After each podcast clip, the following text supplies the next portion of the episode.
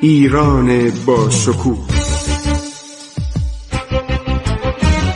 2800 سال تاریخ.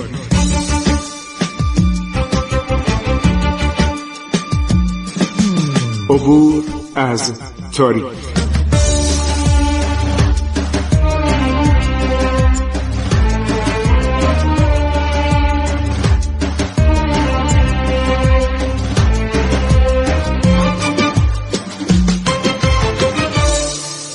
بسم الله الرحمن الرحیم. به نام خداوند بخشاینده مهربان. شنوندگان عزیز من خسرو معتزد هستم. در برنامه عبور از تاریخ با شما صحبت می کنم دوستان گرامی ما طی برنامه های اخیر ماجراهای مربوط به شاه تحماسب رو به پایان رساندیم و به عرض شما رساندیم که شاه تحماسب بسیار سعی می کرد که از جنگ با دولت عثمانی خودداری کنه و تمام سفرا و نمایندگانی که از کشورهای اروپایی به ایران می اومدن و از او خواهش می کردند که در جنگ با عثمانی ها به دول اروپایی به پیونده آنها رو دست خالی روانه می کرد از جمله آنتونی جنکینسون نماینده ملکه الیزابت اول رو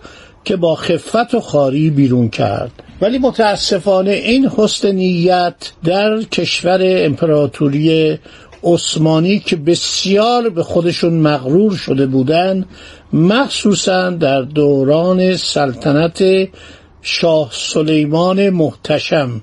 به خودش می‌گفت شاه سلیمان محتشم. چون یک مقدار اصلاحاتی هم کرده بود بهش می‌گفتن سلطان سلیمان خان قانونی. برزتون رسوندم که روابط او با اغلب کشورهای اروپایی خسمانه بود مخصوصا که تا نزدیک شهر وین هم پیشروی کرده بود ولی اتفاقاتی روی داد که نتوانست شهر وین رو بگیره. عثمانی در آن زمان حرف اول و در مدیترانه و در اروپا می‌زد و تنها متحدش در اروپا کشور پادشاهی فرانسه بود که پادشاه آن فرانسوای اول عرض کردم حتی مستشار نظامی کند دارمونو میفرستاد که در جنگ هایی که سلطان سلیمان با ایرانی ها می‌کرد ناظر توپخانه بود. و می‌گفت مثلا کجای شهر وانو که اون موقع جزء منظمات ایران بود جزء مستملکات ایران بود یا شهر ایروان رو توپچی های ترک نشانه بگیرن. و همینطور به او اجازه داد که قانون کاپیلاسیون رو در کشور عثمانی به نفع اتباع فرانسه اجرا کنه. اولین پادشاه شرقی که اجازه کاپیتولاسیون داد یعنی سامانه قضاوت کنسول ها در امور اروپاییان همین سلطان سلیمان خان قانونی بود. کتاب های زیادی درباره او نوشتن. یکی از بهترین کتاب ها رو نویسنده ای نوشته که من قبلا هم تو این برنامه بهش اشاره کردم و این نویسنده تاریخ امپراتوری عثمانی رو نوشته. اسم این نویسنده هستش وین وسنیویچ که من فکر می‌کنم از مردم بالکان باشه یا مجارستان یا بالکان. وین وسنیویچ تاریخ امپراتوری عثمانی که سالها بسیار قدیم این به زبان فارسی هم ترجمه شده. و همینطور کتاب فرمانروایان شاخ زرین رو از سلیمان قانونی تا آتاتورک و عرض شود نوئل باربر نوشته نکات خیلی جالبی درباره سلطان سلیمان و اون رکسولان. رکسولان که به اصطلاح همسر عقدیش میشه. یعنی سلاطین عثمانی هیچ وقت همسر عقدی نمی گرفتن ولی سلطان سلیمان به خاطر عشقی که به همین رکسلان اوکراینی داشته او رو به عقد خودش در آورد و ملکه کرد. الانم مقبرش در استانبول هست نزدیک مقبره سلطان سلیمان.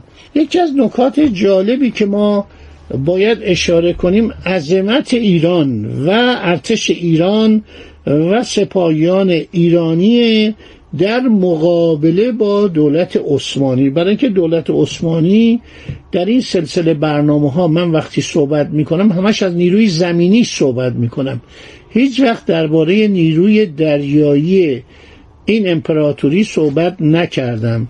برای اینکه این امپراتوری چنان نیروی دریایی نیرومندی داشت که عرصه رو بر تمام کشورهای اروپایی تنگ کرده بود.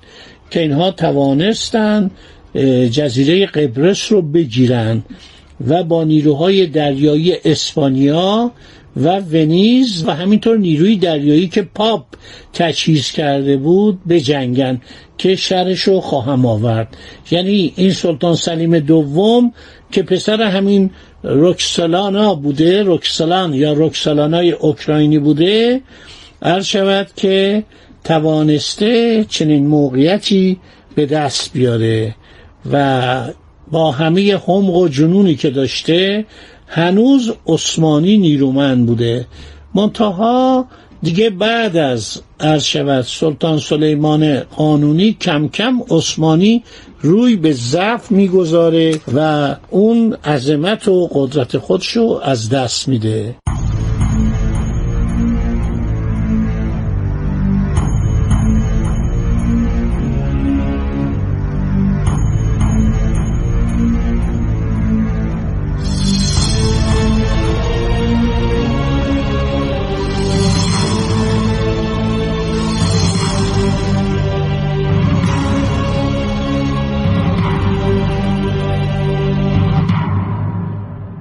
تا زمانی که شاه تماس زنده بود دولت عثمانی پس از چهار بار لشکرکشی به ایران حتی پنج بار. متوجه میشه که با پادشاه ایران نمی‌تونه در بیفته.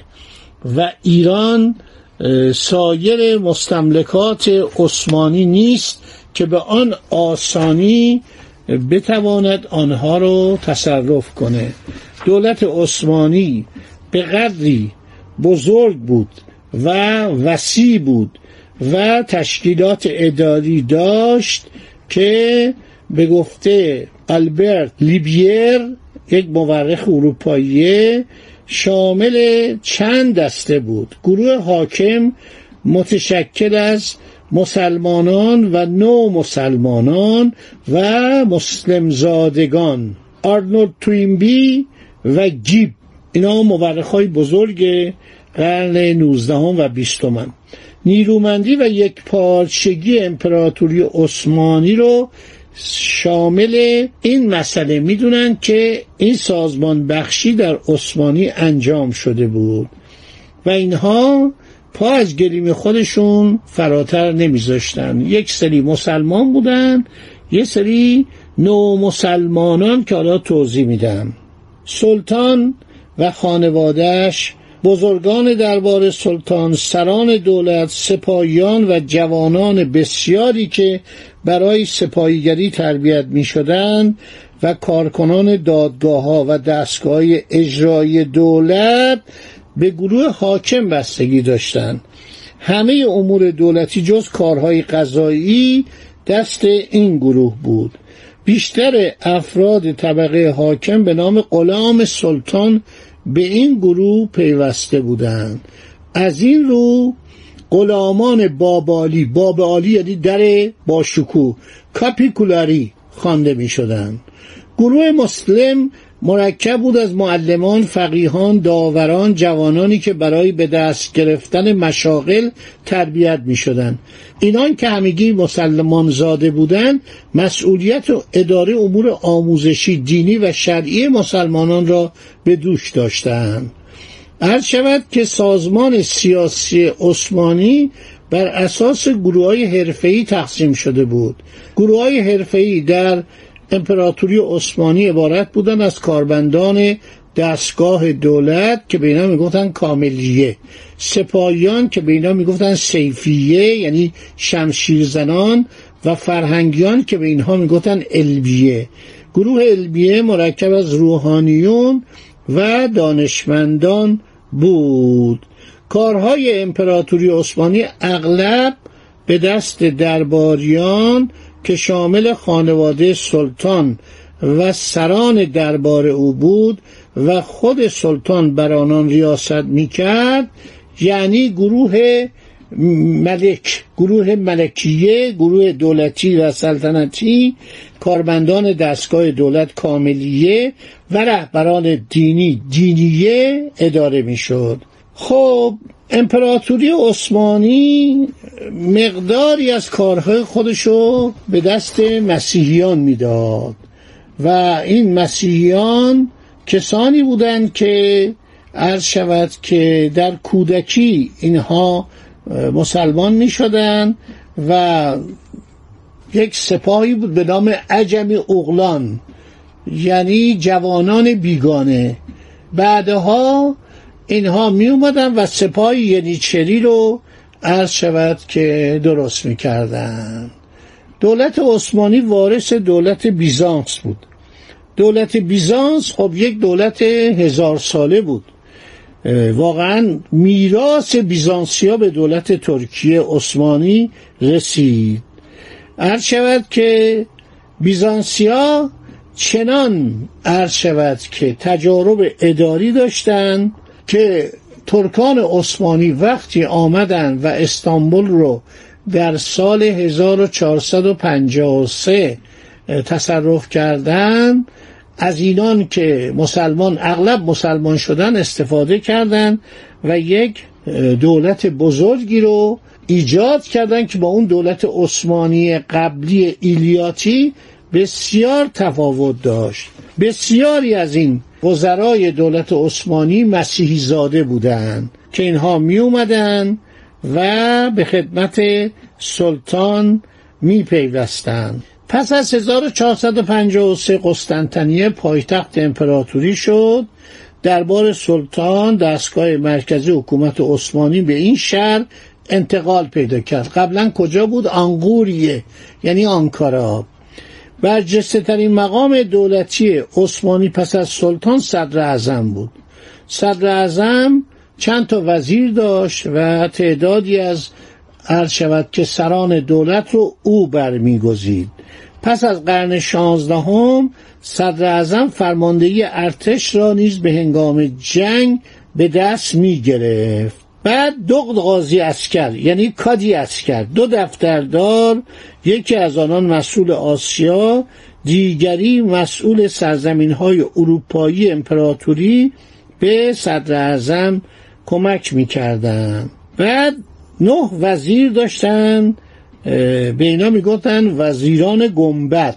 چرا؟ در یک اتاقی که گنبد بزرگی داشت به کارهای دولتی رسیدگی می‌کردند اینها نکاتی است که ما باید بدانیم که دولت ایران دولت نوپای ایران که در قرن شانزدهم شکل گرفت یعنی دولت صفوی با چه امپراتوری کهدکار و دولت نیرومندی که تجاربش مبتنی بر هزار سال امپراتوری بیزانس یعنی روم شرقی بود طرف بود. یعنی ایرانیا باید با اینا بجنگن. خب دوستان برنامه ما تمام شد. الله در برنامه بعدی دنباله ماجرا رو می‌گویم و برمیگردم به ایران. فعلا خدا نگهدار شما باد. عبور از تاریخ.